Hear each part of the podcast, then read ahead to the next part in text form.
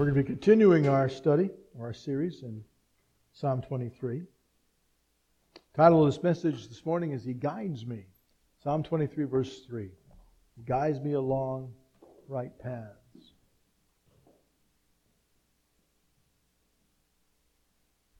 By the time we're done, we ought to all memorize Psalm 23. Amen.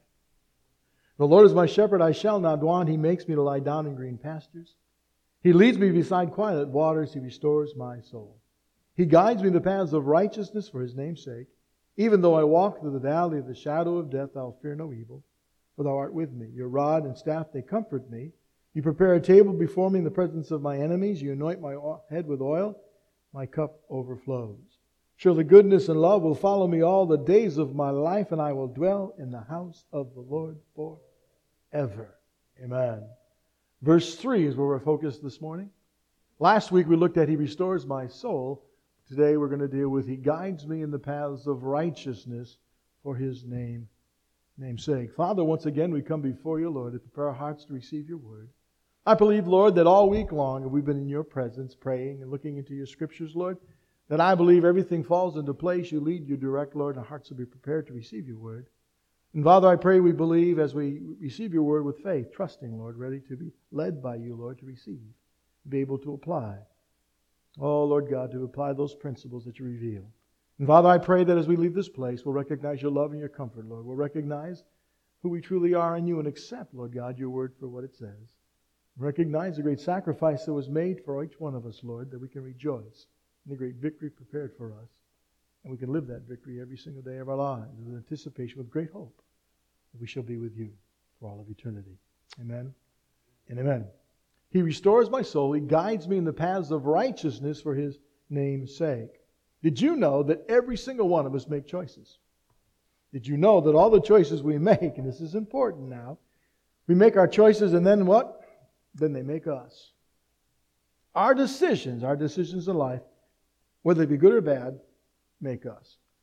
If we make good decisions, then we become successful. If we make bad decisions, then you, well, we're not so successful. We end up facing those consequences. I mean, that's the truth. Every decision we make, well, has a consequence. And there's a, well, potential for a blunder is really great because we're imperfect. Look to the person inside and say, You ain't perfect. Or at least not as perfect as I am. Amen. We make decisions, and because we're imperfect, we're setting ourselves up for a blunder. It's a possibility, a great possibility. Indecision, I think, is one of the greatest, greatest sources of our, of our stress in our lives.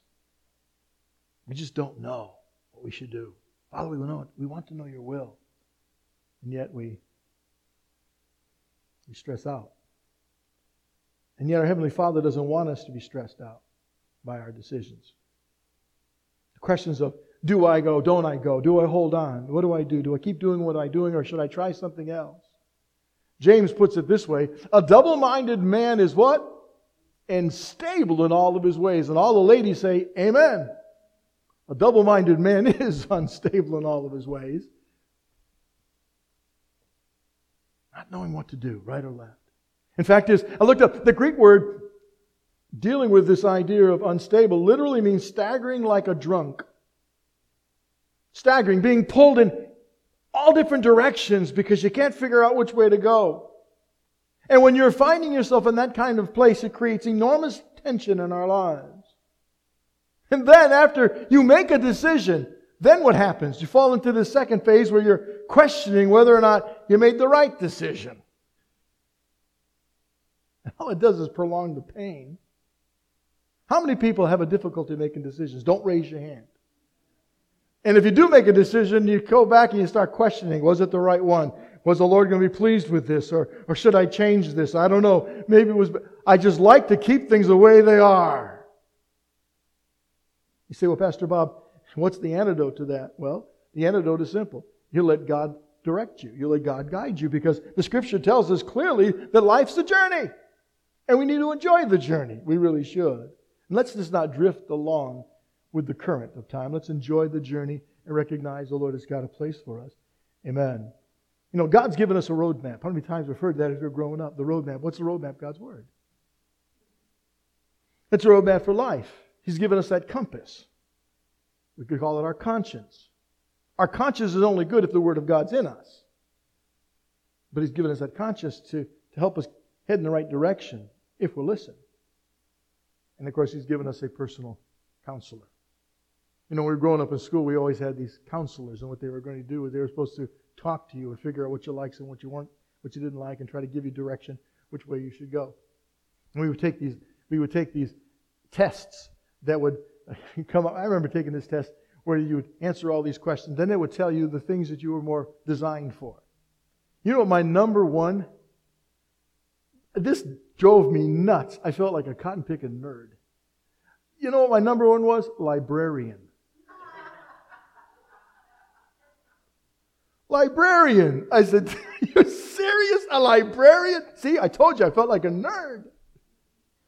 I used to hang around with the, you know, with the gearheads, and I'm talking about being a librarian. Now, the next things were like engineer and architect and those kinds of things, which would work. I kind of that, that I didn't mind, but librarian? Are you serious? I wanted to know what did I answer to cause me to be like that. I suppose investigation, maybe, and looking. I don't know. I try to justify the point, though. But anyways, we had counselors to help us out. Well, the Scripture says, Lord, given us a counselor, a great comfort of the Holy Spirit. I started thinking, you know, if, if I go into a city for the first time or a town for the first time, and you have a map. Now, of course, we have GPS and all today, but if you have a map and you try to figure out where you're going and how to hold the map and what direction it is, I'm going to tell you, it's a lot easier just to find a guide. Someone who's already been there could give you directions and tell you how to get where you're trying. Then you trying to figure out this whole map, you know. It's just more difficult. Even if you use a compass, it's kind of more difficult. If you just have somebody who's been there, who walks with you, come on this way, I'll show you the shortcut, get you here, and you follow them, it's much, much easier. And the Bible tells us clearly that God wants to lead us in paths of righteousness. And we talk about paths of righteousness. What he's saying is, I want you to lead you on right paths. I don't want to mess up your life. I want to lead you on the right paths. And so you say, well, how do I get there? How do I get on that right path? How does He lead me? I want to know that. How does He lead me in these paths of righteousness? How does He keep me on the right track? And that's what I want to talk about this morning. We'll look at that. Because I think that if we're going to be led by the Lord on the right track and make the right decisions according to His will, then there's some things we need to start to do, but there's also some things we need to stop doing. Because some of the things we're doing in our lives prevents us from actually being, being guided by the Lord. They interfere with His will and not allowing us to follow him. He's not allowing him to lead us. And so the question really before us is this, you know. Why is it so difficult for us to figure out what God wants to do in my life? Does God play games with me? Is he playing a hide and seek? Does he enjoy confusing me in my life? And of course the answer is no, he doesn't any of that. And I think part of the reason is this that somewhere along the line in the last several years, the church has put across the message and refocused our attention away from God's will and His Word. I think the real issue is often we're looking in the wrong, we're looking for the wrong thing from our God. We're expecting certain things that He's not promised. And then when we don't receive it, we get all bummed out. We think we need more faith or not, we're not positive enough or wow, stop. We're looking, we're looking for the wrong things from our God. I understand we've talked about it several times. We sing about it. God is good and God is great. And we understand God has plans for our lives. Good plans, not bad plans. And he wants us to understand what those plans are. It's not that he wants to put his approval on our plans. He wants to reveal to us his plan for our lives. He wants to understand that. And he's given us this promise. He's promised to guide us. Because he's the good shepherd, he doesn't just feed us, he also leads us. We talked about that in the very, very beginning. He doesn't just correct us, he directs us. And he makes that promise to guide us in all things. And one of the, one of the evidences, one of the proofs that you have a relationship with Lord Jesus Christ is he's guiding you because he guides his family. Look at Romans 8:14 says, because those who are what? Led by the Spirit of God are what? They are sons of God. So if you're being led by the power of God, by the Spirit of God, then you know without a shadow of a doubt that you're part of His family. Now, if you're not being led by the Spirit of God, you figure that out. Because I want you to circle that idea of being led by the Spirit. To be led by the Spirit, you are children of God. And I want you to see how important it is that we be led by the Spirit. And it doesn't matter what decisions we make. It doesn't matter if we're making a business decision, a relational decision, a financial decision, or a health decision. We need to get God's guidance in our lives. And so that becomes one of our questions. How, how do I, how am I led by the Spirit of God? Well, we're going to first look at some things we need to stop doing. There's some things we need to stop doing so that we might be led by the Spirit of God. We need to be led by His Spirit. So the stop things are going to be like negative things we need to do. Number one, here's the number one thing we need to do stop. Don't follow the culture that doesn't follow God. It is so easy for us to get trapped in following the wrong group. You can't, for all my hunter friends, you can't chase two rabbits at the same time. You cannot, you cannot serve God and money. You can't serve God and anything else. And so right up front, you have to decide once and for all who is going to be number one in my life. Because you can only have one number one. Look at Exodus tells us, don't follow the crowd in what? Doing wrong. That's an important verse of scripture today. Because we get this idea just because everybody else is doing it, it's okay. Just because everybody else is doing doesn't make it okay. I mean, something can actually be legal in our country, but not moral. Amen. And we need to know the difference. You know, someone said, well, Pastor Bob, when in Rome, do what the Romans do. No. You can't find the, follow the culture you can't follow a culture that doesn't follow our God. Not if you want to be led by the Holy Spirit, you can't. Now, do you realize that are actually, we know this, there's magazines out there, there's articles out there that will tell you what you're supposed to put on and what you're not supposed to put on. They'll tell you what you're supposed to say, how you're supposed to act, what you're not supposed to do, and what you're not supposed to act. And they put all this kind of pressure on you because you want to, you want to do the right thing. And there's a great pressure for us to, to, to conform to our culture very culture we're supposed to be involved with saving and setting free, the world wants to conform us to that culture. In fact, that was the biggest problem that the Israelites uh, faced for over 4,000 years. They kept wanting to be like other nations. And God kept saying to them, No, no, no, you're supposed to be different. You've been circumcised. I don't want you to do that. And so He gave them all kinds of moral laws. He gave them all kinds of civil laws and ceremonial laws. And he said, look at, this is what I want you to do. I want you to be different. And what I'm giving to you, my, it's intentional. Because you're my people. I don't want you to become a carbon copy of what everybody else is doing. I don't want you to become a carbon copy of all the other cultures. No. Paul would say this don't be conformed any longer to the pattern of this world in Romans 12, 2. But what? Be what? Transformed. How many times have over the years we read this passage of Scripture and said, look at, you're not to be conformed any longer to the pattern of the world. And the way you break this conformity is being what? Transformed by the renewing of your mind. You got to think different. Because only when you have your mind renewed, the scripture goes on to say, only then will you be able to test and approve what God's will is, His good and pleasing, perfect will. You got to change the way you think before you'll ever know God's will. He's basically saying this don't copy the behavior of values of this world. Instead, let God transform you. You've got to become a new person by changing the way you think. Let me pause right here because this is extremely important with this passage of Scripture. He does not want us to adapt to this culture. And the reason we don't know God's will is because we have adapted to this culture. You cannot think like the world and think like God thinks. So you have to decide right up front. And our young people have to decide. And I hope as families and grandparents, we teach our kids, you have to make a decision right up front. Do you want to be popular, fit in this world, or do you really want to know why God's put you on this earth? Stop trying to be a, poor carbon copy of someone else. And read the passage of Scripture, you, oftentimes you'll hear, What is God's good, pleasing, and perfect will?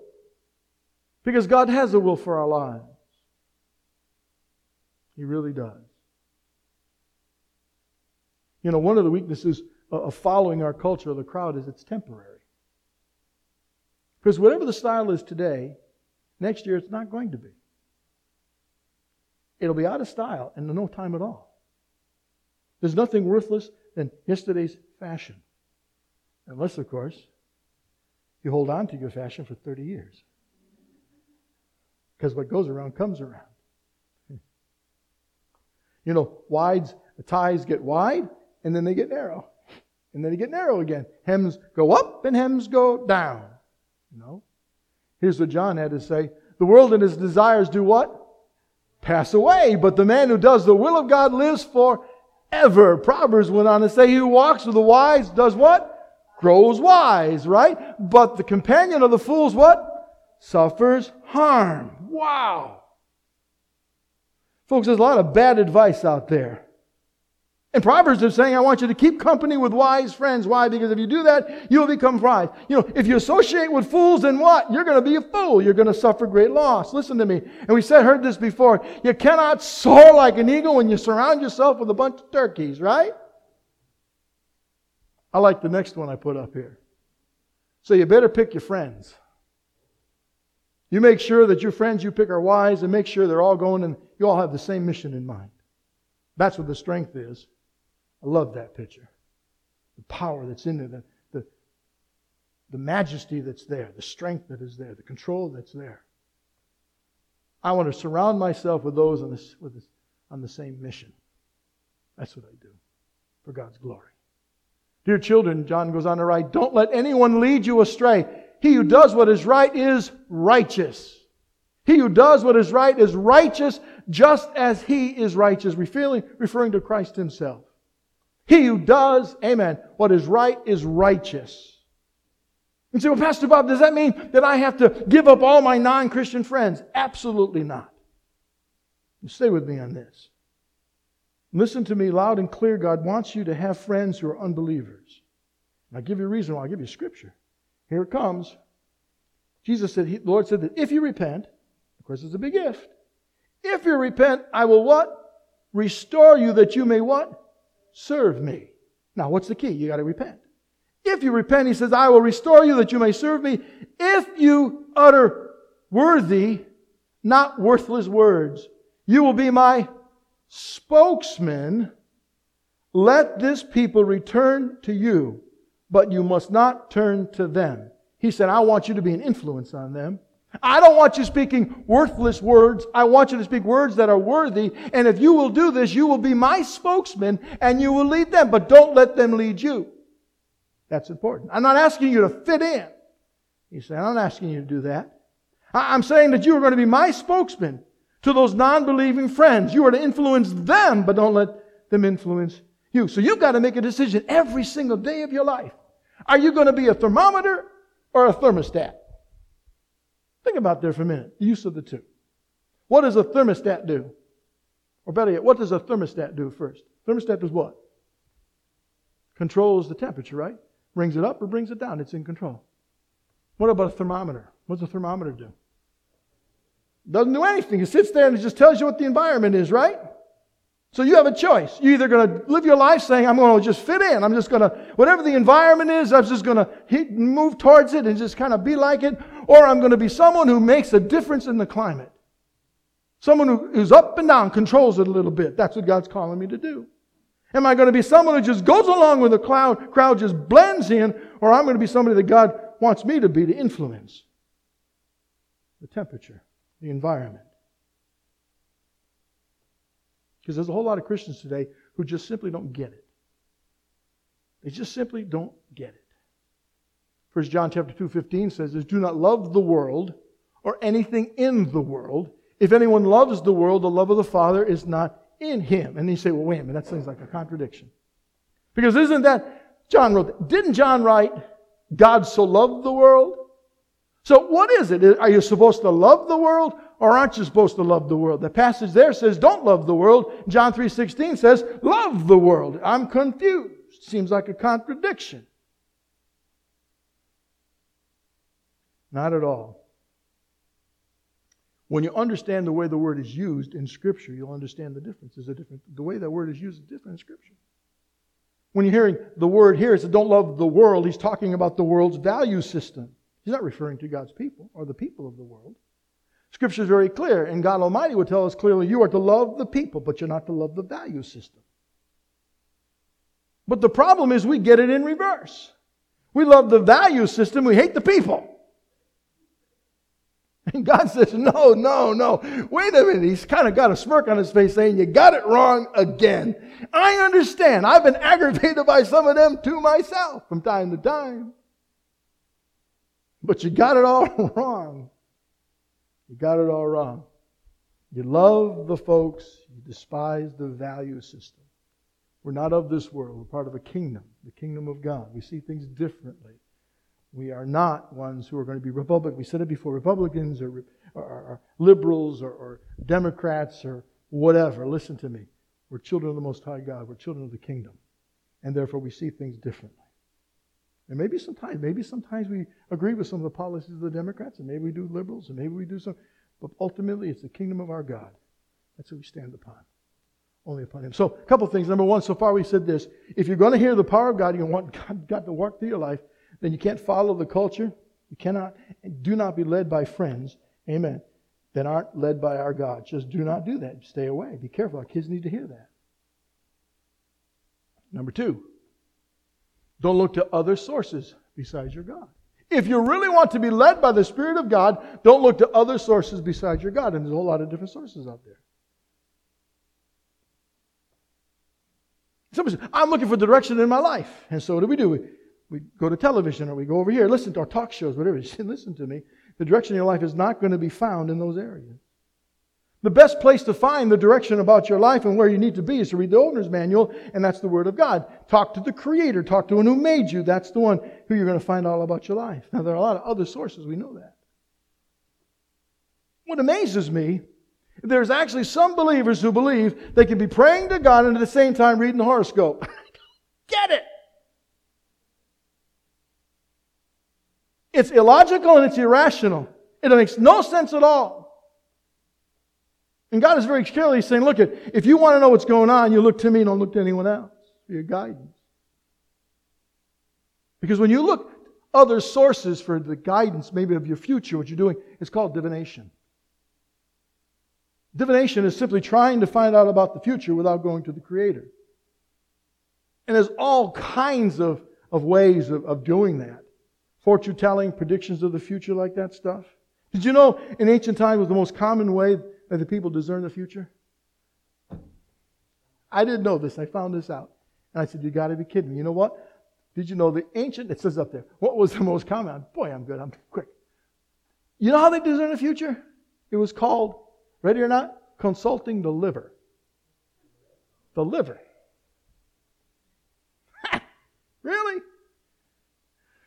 Yeah, they would actually sacrifice animals, cut out the liver, the liver was the heaviest, supposed to be the heaviest organ in the body. And then somebody would look at this liver and they would read it. They would say, Yeah, mm-hmm, looks like it's a good day to go to war.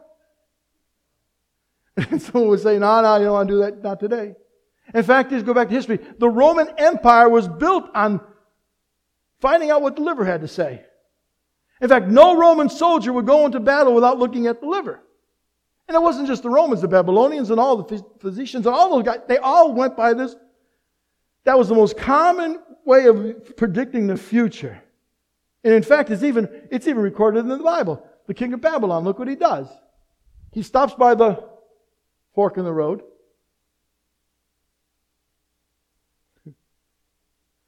And he wants to seek omens which way he should go. To cast lots with arrows. He then does consult the idols. And then what does he do?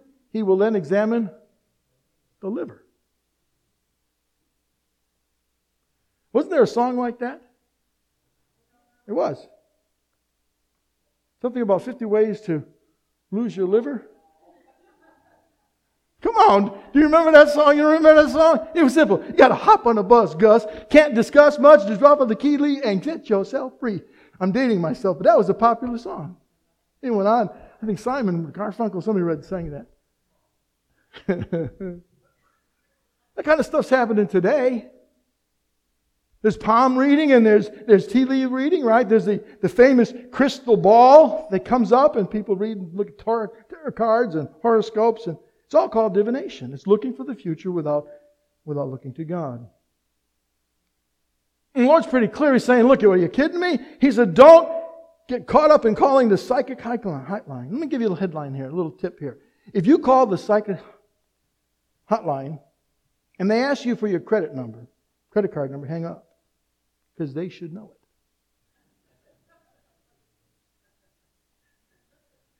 Shouldn't they? I cracked up. I would go down Route 372 going through towards Cromwell. There was a house sitting there that was for psychic reading and that sort of stuff.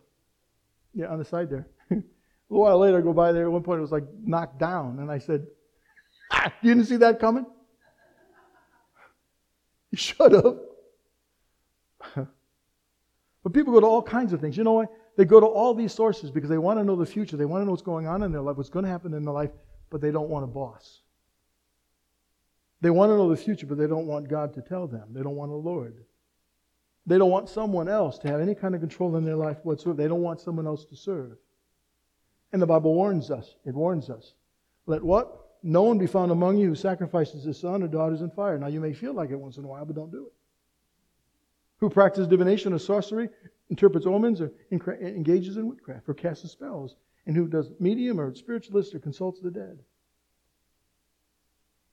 Anyone who does these things, what? Is detestable to the Lord. And because of the detestable practices, the Lord your God will drive out those nations before you. And the truth of the matter is, there are Christians today who go to the horoscope. They'll read that. Don't want to know what's going on. You think it's okay.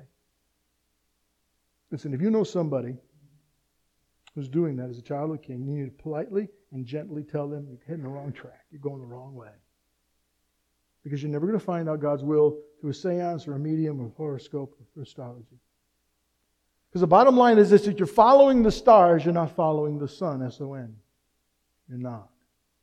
You're not. Still, I am amazed that people just don't get it. You know what amazes me too? Is up here that sometimes people they keep trying to find determine God's will by their circumstances. Because they get this idea that everything's written out, everything's figured out, everything's gone, so the circumstances, good or bad or indifferent, must be from God. That must be the way He leads and directs us. So I'm feeling, I'm dealing with my circumstance, and it's got to be God's will in my circumstance. No. I love that little one. There's a hot lava there, and the guy's saying, I feel pretty good about this, to be honest. You're going to die. I'm amazed how many believers try to determine God's will by their circumstances. Well, I missed the plane. Must be God's will. I'm stuck in this heavy traffic. Must be God's will. The offering plate skipped my row. Must be God's will. I overslept this morning. I guess I'm going to go to church. Must be God's will. When you live your life by trying to figure out what God's will is by your circumstances, you're, you're skating on thin ice and shaky grounds. You're building your life around circumstances, and you're going to get yourself in trouble.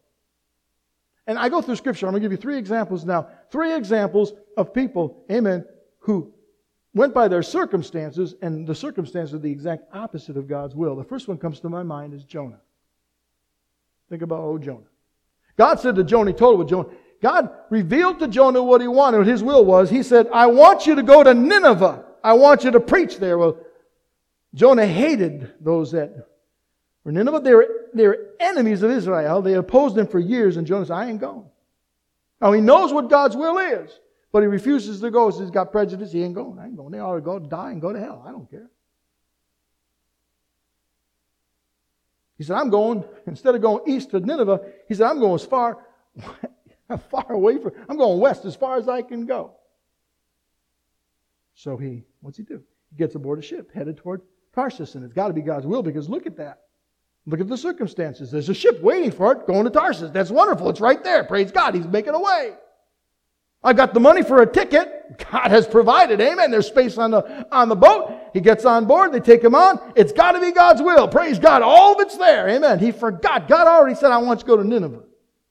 But he's going by his circumstances. He thinks everything's going. How'd that work out for him? There's another example. Paul. Paul is is a prisoner, he's got to go to, to Rome. And so therefore, he's go, he tells the guys in Acts, he said, look, it's another Mediterranean cruise, by the way. about 2,000 years later. As a prisoner, night before they leave on the ship, he says to the people, to the, to the sailors and the captain, etc., he said, Guys, you don't want to go tomorrow.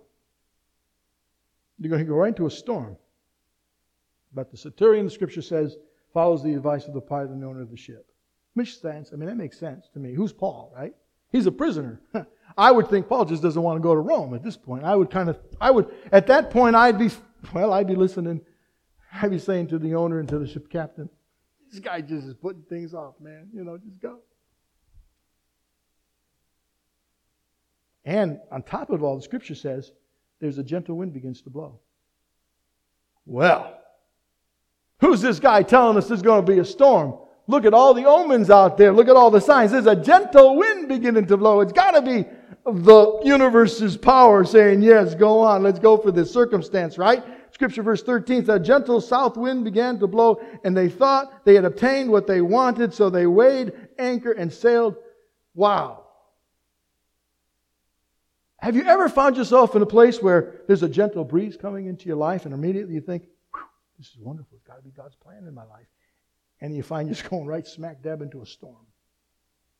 How many times I've said to you, you know, praise God, you know, when there's a tunnel and you see the light at the end of the tunnel, we have a tendency to head towards it. Be careful, it could be a train. So you get this gentle breeze, you get the light of the tunnel, it's got to be God, and all of a sudden you get run over, everything falls apart. It's not of the Lord. You think you're going to get smooth sailing, but all of a sudden there's this violent typhoon storm comes. Scripture says that. So they hear what's going on. They feel the storm, the, the, gentle wind. They begin to blow. They said, Yes, we got it. We're going to move on. And so all of a sudden, the scripture says they're driven along. They lower the sea anchor and let the ship be driven along. See what happened to them was this. They get caught into this, this storm situation where they can't hold the ship together now. It's going to break up. So what do they do? They give up. And they just kind of let it drift. That's what the scripture says.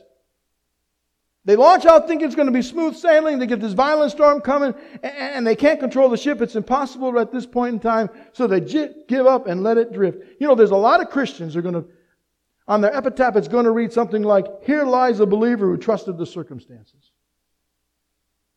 They gave up and just drifted. I see a whole lot of Christians who figure this. You know, God's got everything figured out, so I'm just going to drift in life. Whatever comes my way, I'm going to have to deal with it. Just going to go with the flow. Are you kidding me? You're actually going by circumstances. You're figuring out, you're thinking God's will is wrapped up in circumstances. It's not a good thing. It's not a good thing. Not a good thing. How many times have you thought something circumstantial was an open door to find out it was just a trap door? I'll give you one more example David. David sends out his army to go war. It's in spring. He's sitting home lollygagging around in his PJs. He's upstairs looking out and he sees this beautiful woman taking a bath on the roof. Now I have to figure, why in the world is she on the roof taking a bath? He looks down. He says, She's looking fine. Her husband's at war. I'm the king. I'm all alone. This is a circumstance God must be making for me. She's attractive.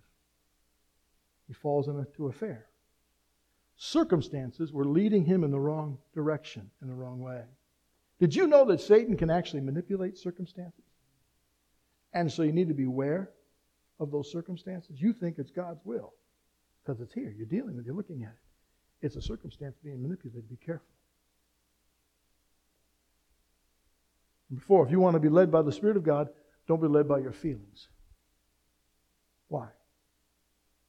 Because your feelings are going to lie to you all the time. Every emotion is temporary, whether it's good or bad.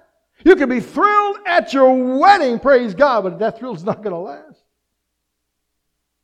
You can decide to go to Disney and be all kind of excited about that. You know, whoa, it's great. You're going to get there in the crowds and all of a sudden you lose that excitement. Your team could win the Super Bowl. Praise God for the Patriots last year. But it's a brand new season. That victory that we experienced and we're jubilant about, we got to start all over again. Why? That thrill just lasted for a season because there's another season. Gronk's not going to be there. What are we going to do? And the most common mistake I hear from Christians is simply this. Well, let your conscience be your guide. Really? Sometimes your conscience is wrong. Because what you've been taking in is what you're going to give out. Look what Jeremiah tells us. Jeremiah says the heart is what? Deceitful above all things and what? Beyond cure. Who can understand it? Who can understand it? Heart's deceitful. I think we lie to ourselves more than we lie to anyone else. And just because you think it's true doesn't make it true. Just because someone else thought it was true doesn't mean it's true. Truth is simply truth. It's neither right or it's wrong. If it's not right, then it's wrong. But most decisions, most folks make the decision based upon how they feel. And I love Christians who come up with these spiritual sayings. Well, Pastor Bob, I just had this peace about myself. I prayed and I had this peace about it. Doesn't that sound spiritual? You're like, oh, you must have been in the presence of the Lord. I am so special that I'm actually listening to you. Let me tell you something. Feeling you had peace about it isn't enough. The Mormons will tell you to read the Book of Mormon and then pray, and you're going to get this feeling. The scripture says it is a spiritual thing and it's a deceitful spirit that you're getting. So don't go by this emotional stuff. You, peace is a good thing, folks, but you better have more basis for, for your decision than just feeling peace. Because that peace that you're feeling the good that you're feeling, I also talk about it oftentimes, it could be, listen to me, it could be the result of a burrito that you ate last night. Remember Jonah? There's the ship. He's got the money. They'll take him on board. He goes to the bottom of the ship. He's falling asleep. It's wonderful, peaceful sleep, but he's out of God's will because he's totally disobeying the Lord. Proverbs 14, 12 says, There is a way that seems right to a man, but what? In the way, it leads to death. Honey, what's that? It's feeling. It's what he's feeling. He's thinking it's going to be okay. There's that peace issue, and he got to stop. All right, so we just covered several things that we have to stop doing. Now let's look at some things that we need to start doing. Is that okay? Still with me? If you really want to be led by the Spirit of God, you must what? Want to be led. That's so simple. It starts with the desire, folks. You have to have this intensely, this passion in your prayer life about God's will. Because if you don't, then God's thinking, well, I guess it's not important to you. Say la vie. But you get to the point where you say, I got to have that. I'm hungry. It's like I'm hungry and got to have food. It's like that, that I'm out of breath and I got to have oxygen. There is a desire. I desire, I want to be led. A desire to do your will, oh God. Your law is within my heart. That's what I desire more than anything else. Your teaching, that's what I desire. Number two, you gotta be willing to do what God says. Who can know God's will, but are you willing to do it? Are you willing to do it? Well, that's another story. Are you willing to follow Christ there? And I'm telling you, you've got to have that attitude that says, before I even know what the answer is, I'm willing in advance to say yes. John says, if anyone chooses to do God's will, he will what? Find out whether my teaching comes from God or whether I speak on my own. You've got to make that decision ahead of time. It's your choice. That's what he says. It's your choice. Your choice whether or not you're going to follow God's will. Number three, you want to be led by the Holy Spirit of God? Then you got to look into God's Word. Look to God's Word. We know this passage is familiar to us, Psalm 119, verse 107. The, Lord, the, word, the, the Word is a lamp unto my feet and what? A light for my path. And if you're not going into God's Word, you're walking around life without a flashlight. What good is that? Our desire should be, as Psalm 119, 133 says, direct my footsteps according to your word. Notice this. Not in my emotions, not my feeling. Not, no, direct my footsteps according to your word. It's not been pre-planned, but look at my footsteps according, if footsteps means it's sound now, it's what's happening now. Direct my footsteps according to your word. Let no sin, my will over your will, rule over, over me. God's will is found in God's word. And I can easily say without a question that most of God's will has already been revealed. I can say that with clarity. And you go through Scripture, someone young person is going to go Scripture. I got to read Scripture to find out who I'm supposed to marry. Listen, your spouse's name's not going to be in the Bible. Okay? And be careful just flipping through the pages and pointing to something. You could come up with a name like Gomer. God wants you to marry Gomer. I would say, Lord, are you kidding me? You're punishing me or what? No, no, no. You're not going to go through Scripture. You're not going to find that individual that you're supposed to spend the rest of your life with, but you're going to find the principles in Scripture that tell you how to find the right kind of man or woman, the kind of person that God would choose. That's what you'll find the principle there. And I want to get you to mind that every single time you open the Word of God, God is opening His mouth. He's beginning to talk to you. And every single time you close the Word of God, God is shutting His mouth.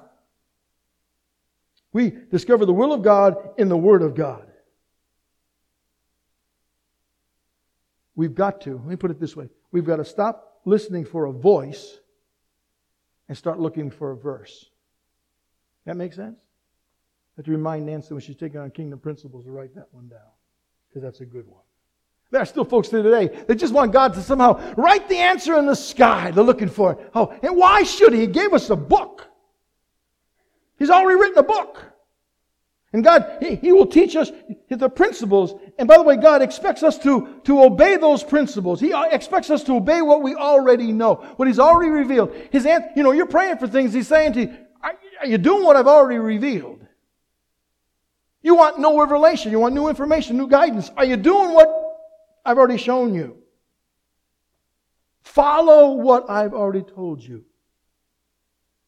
Are you doing that? Because that's the key if you want to be led by the Spirit of God. Are you all, you know something? Are you doing it? And one more thing God's will never, ever, ever contradicts His word. Over the years, as pastor, I've heard people say, I had this impression. Ted, what did you do? You run into something, leave an impression? What do you mean you had an impression? Well, I just got this idea. Came over me. You know, cults start that way with an idea, with an impression. Look what Gen- Galatians says is this. Even if an angel from heaven should come and preach a gospel other than the one we preach to you, let him be eternally condemned. How many of us would freak out if an angel came to us and started speaking to us? Oh, let me write that down. I'm going to write a book. I'll be on television circuit. Are you kidding me? Look what the scripture says. Even if an angel comes, shows up and tells you something like, Here, I got some new books to add to your Bible. Don't trust it. Number four, you really been led by the Holy Spirit? Then you need to ask the Holy Spirit to be your guide. Because we don't just have a book, we've also got the author to speak to our ears. He's going to tell us what? He's going to tell us. Ask the Holy Spirit, ask the Holy Spirit, teach me. Teach me your way, O Lord. Lead me in the straight path because of your because of my oppressors. So how does God do that? How does God lead me down the right path? Well, the Holy Spirit reminds us. Because, as I mentioned before, we have a. that's why Jesus was, in fact, the master's reminder, because we have not a real good retention span. We aren't. How many times we walked into a room today and we figure out, we try, why am I here, right? I forget. Retention. You ever been talking to somebody and a situation's going on and you really don't know what to say, and I say, and all of a sudden an idea pops into your mind and it just flows, and where'd that come from? You know? It's Holy Spirit reminding you of that. And the more you get the book in you, the more He can bring it out of you. It's important. If there's nothing in of the book in your mind, then what's going to come out? Nothing. God, see, God gives us ideas. He gives us ideas through His Word. He'll, he'll put ideas in our minds. He, he impresses things upon our minds. Listen, I love this. Listen to me. When God gives you an idea, it's called inspiration. When the devil gives you an idea, it's called temptation. When you get an idea, it's just dumb. I'm messing. God wants us to use our brains. He does. He does. But remember something. When it comes to the evil one, Satan can only make suggestions. Whether or not we go by them, well, is another matter. God will not control you, though, because He's giving you a free will. And when He puts an idea in your mind, and you respond to it, then He'll enlighten that idea in your heart and mind. Only, only then. You see, well, Pastor Bob, is any speed? Is any way to speed up this process to get ideas, God, God, God's ideas in a quicker way? Well, look at look what Psalm 25 verse 9 says. It says He guides the what humble. That's the way you speed up this whole process. Listen to me. You speed it up by humility. Amen. Ask humbly, because the more humble you are in coming to the Lord, the quicker He's going to give you the information to speak to you. I love that. There's snails, and the first snail's got like highball. You know, he's got moving quickly. He's speeding up the process. I love that. James chapter 1, verse 5 and 8 says this If any man lacks wisdom, he should what? Ask of God, who gives generously to all who without fault finding, it will be given to them. But when he asks, he what must do? He must do? He must believe and not doubt. Because he who doubts like a wave of the sea blown and tossed by the wind, the man should not think he will receive anything from the Lord. He is double minded man, unstable in his ways. Verse 22 says, Do not merely listen to the word, so deceive yourself. Do what it says. You ask humbly and you ask in faith. Are you really expecting him to answer to move? Because if you don't ask in faith, don't expect the Lord to give you solid answers. And last thing, the fifth thing is this listen for God's response.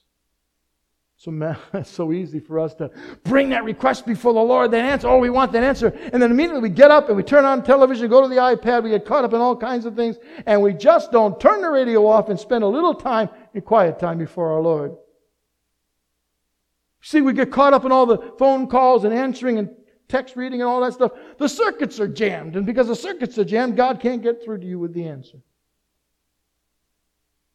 Can't overemphasize the importance it. Just take some private time alone Every day just sit quietly, and God can make God can make a way when there seems to be no way. Amen? All right. Time for us to come before the Lord and pray. Because those that wait upon the Lord are going to renew their strength. And I want us to come before the Lord, take this message, what the Lord's revealed to us, and just spend a little time before Him. I want you to just something, Lord, I want to be led by the Spirit. I don't want to go on my own, my own power. I don't want to do that. You said that your children will be led by the Spirit, your Spirit. So, see, you use Scripture. You bring that Scripture, bring it back to Him. Father, you said that your children will be led by your Spirit. I'm a child. I want to be led by your Spirit. Starting today, Lord, there's a whole bunch of things. There's a few things Pastor Bob brought out. Amen. There's stuff that I need to stop doing. Help me, help me stop doing that. I don't want to be someone like sitting here in the service, looking at myself in the mirror, and I get up and I forget about all that. Lord, I want you to bring that back to memory. I, I, I want to stop doing some of those things. I can't follow the culture. That came up. If I'm following the culture, trying to fit in, then I'm not going to follow you. I cannot. Please help me, Lord. I cannot love this value system. I want to be an influence. I don't want to be influenced. I want to be a thermostat, not a thermometer. I don't want to look to other sources. And God Almighty, give me the strength to stop governing my life, your will, through circumstances. Being manipulated by those things. Transform my mind. Because your word, Lord, is a lamp unto my feet. It's found in the word. You're the good shepherd. you say amen? Just spend some time before the Lord. You got tonight, tomorrow, the next, but just get our hearts and minds in tune with what our Lord wants us to do. Because He's promised He will guide us. For Him to do that, though, we've got to stop some things, stop doing some things, we've got to start doing some things. And He will. Amen and amen. Altars are open. Spend some time before the Lord. Let us swim my mind, all my cares and burdens unto you. I roll.